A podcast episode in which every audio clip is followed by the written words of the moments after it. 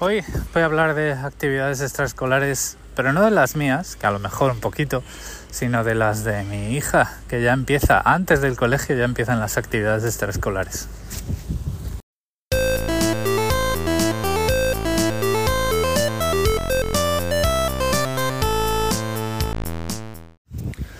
Pues al tiempo que estoy a punto de romper la barrera de los 21 días eh, de actividad eh, en un deporte concreto y que ya el cuerpo empieza a pedirme eh, esa rutina y que, o sea, todavía no las tengo todas conmigo, pero parece que esta vez no lo voy a dejar aparcado a las primeras de cambio el tema de nadar, eh, pues eh, voy a meter a mi hija a clases de natación. Mi hija tiene tres años, ya va, ya sabe pedir que la llevemos al cuarto de baño y ya es una, es una niña pequeña, ya no es un, un terremoto eh, desastre que va por ahí eh, haciendo un poco lo que le sale del pie, sino que pues en, el, en la guardería pues ya nos dicen que eh, se porta muy bien, que hace lo que le dicen las, las profesoras, no hace lo que le decimos nosotros, pero en la guardería se porta bien. Entonces pues hemos decidido eh, empezar a enseñarle a nadar eh, con instructor y con clases con otros niños.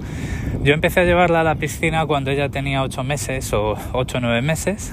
Em, y bueno, pues empezamos en, una, en un sitio que solo hacían eh, clases para niños acompañados de sus padres. Pero bueno, pues aquello era, a ver, el sitio era una cochambre y y era bastante caro. Eh, o sea, parece que eran como ciento y pico dólares al mes o algo así. Entonces lo que hicimos fue cambiarnos a donde estoy yendo yo ahora a nadar y mi mujer va al gimnasio, que es, eh, bueno, pues como un polideportivo que tiene pues canchas de baloncesto, de tenis y tal eh, cubiertas, tienen una piscina olímpica y varias piscinas de menor tamaño alrededor, cubierta también y climatizada tienen un parque al aire libre con un circuito de agua, eh, que vamos, es el mismo agua eh, de las piscinas, eh, filtrada con cloro y demás, para que jueguen los niños por ahí. O sea, es un sitio que está muy bien. Y es un sitio municipal, entonces pues es más barato. De hecho, pues cuando se trataba de ir yo con ella a jugar, pues pasamos pues prácticamente a mitad de precio. Y además además de llevarla a jugar, pues yo podía ir a nadar. Ahora las clases, pues ya sube otro poco porque pues hay que llevar ahí un instructor. Y este domingo pasado hicimos la, le, hicieron la prueba y eh, con la mala suerte que bueno, que también no se podía saber, ¿vale?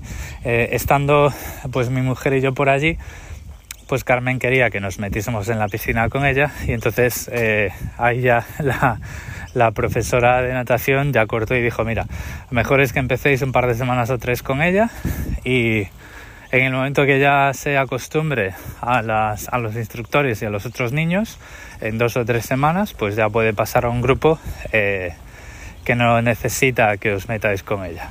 Y yo, bueno, vale pues ya veremos en qué queda la cosa, pero así es como vamos a empezar y empezaremos la semana que viene. Y aquí ya empieza la cultura de eh, fin de semana que llevo por aquí de muchos padres que el lunes llegan agotados al trabajo y digo, pero ¿qué pasa? Pues tío, que me he pasado he pasado el fin de semana llevando a mis hijos a sitios. Una fútbol, otra natación, el otro no sé qué, el otro no sé cuánto. O sea que ya me debo yo empezar fuerte con esas cosas. Pero bueno, así pues también eh, ella conoce otros niños, eh, yo conozco otros padres y pues también hay que socializar. No todo es eh, estar cacharreando en casa y haciendo movidas. En relación a las movidas, pues no sé si me seguís en Mastodon y si em, leéis mis tuts en inglés o los ignoráis, pero ayer estaba hablando de que eh, estoy trabajando, llevo un, tiempito trabajando eh, con Kinoite, la eh, distribución atómica de Fedora que trae KDE. Y digo atómica porque como siempre he dicho y además me han dado la razón los, de, los del proyecto Fedora, que le van a cambiar el nombre, esas distribuciones no son inmutables, son atómicas. Y son atómicas en el sentido de que la ventaja que tienen es que puedes hacer los cambios que quieras en el sistema y los puedes volver atrás de una forma muy fácil si te arrepientes o si rompes cosas. En cualquier caso, pues os remito a ese hilo de Mastodon. Eh, la verdad es que estoy en una de esas épocas en las que yo ya no sé si merece la pena redundar en cosas que eh, pues ya he estado hablando de ellas en el pasado. Este tipo de cosas de distribuciones de Linux y las distribuciones inmutables y si son inmutables o no y este tipo de cosas, eh, si los si los paquetes nativos de Linux son sostenibles y tal, pues he hablado y no hace mucho, ¿no? Entonces, no estamos en un momento de pod fade, de decir, pues ya no tengo eh, energías para grabar aquí en sobre la marcha o lo que sea, sí que las sigo teniendo, me sigue apeteciendo en los paseos que doy antes de trabajar sacar el móvil y grabar un episodio, pero ya siento que como que es, em, es más de lo mismo. Entonces, bueno, pues vamos a ir viendo eh, por dónde me lleva mi tiempo libre. Y en cuanto tenga algo novedoso que contar, pues lo contaré. Y si no, pues mientras tanto, pues a lo mejor vuelvo más a una dinámica de, em, no sé si os acordáis, en 2018-2019, que yo pues hablaba mucho y rajaba mucho eh, de Facebook. No voy a rajar de Facebook, pero a lo mejor rajo de otras cosas y como comentaba en el, en, el episodio de retrospectiva de 2023, eh, hay mucho de lo que hablar en temas de eh, DRM, como dice Cory Doctoro, en sitificación o en mierdificación, que por cierto fue la palabra del año 2023 en América.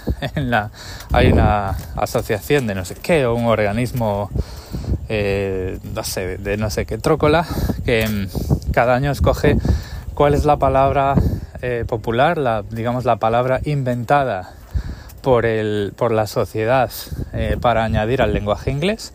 Y en 2023 salió en citificación, en citification, que es una palabra acuñada por Cory Doctorow, que es uno, uno, perdón, uno de los bloggers más veteranos de Internet. O sea, Internet nació y al poco tiempo estaba Cory Doctorow escribiendo un blog y em, los que llevéis un tiempo por aquí y recordéis una página que se llama eh, Boeing Boeing, pues Cory Doctorow fue uno de los editores, si no fundadores, de los editores más veteranos de esa página.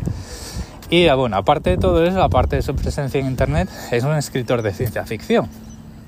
Y es un tipo pues muy influyente que además trabaja para la Electronic Frontier Foundation, que es una fundación que se dedica a eh, bueno, pues velar por los derechos digitales eh, de la sociedad y cómo las, eh, no voy a decir las nuevas tecnologías, pero cómo las, las redes, las redes sociales e Internet en general afectan a la sociedad y cómo pues hay algunos actores que intentan aprovechar esas tecnologías para oprimir a grupos pues más desfavorecidos o eh, gobiernos autoritarios que mm, intentan sacar provecho y con esto pues también me refiero a sectores más autoritarios de gobiernos como el de Estados Unidos.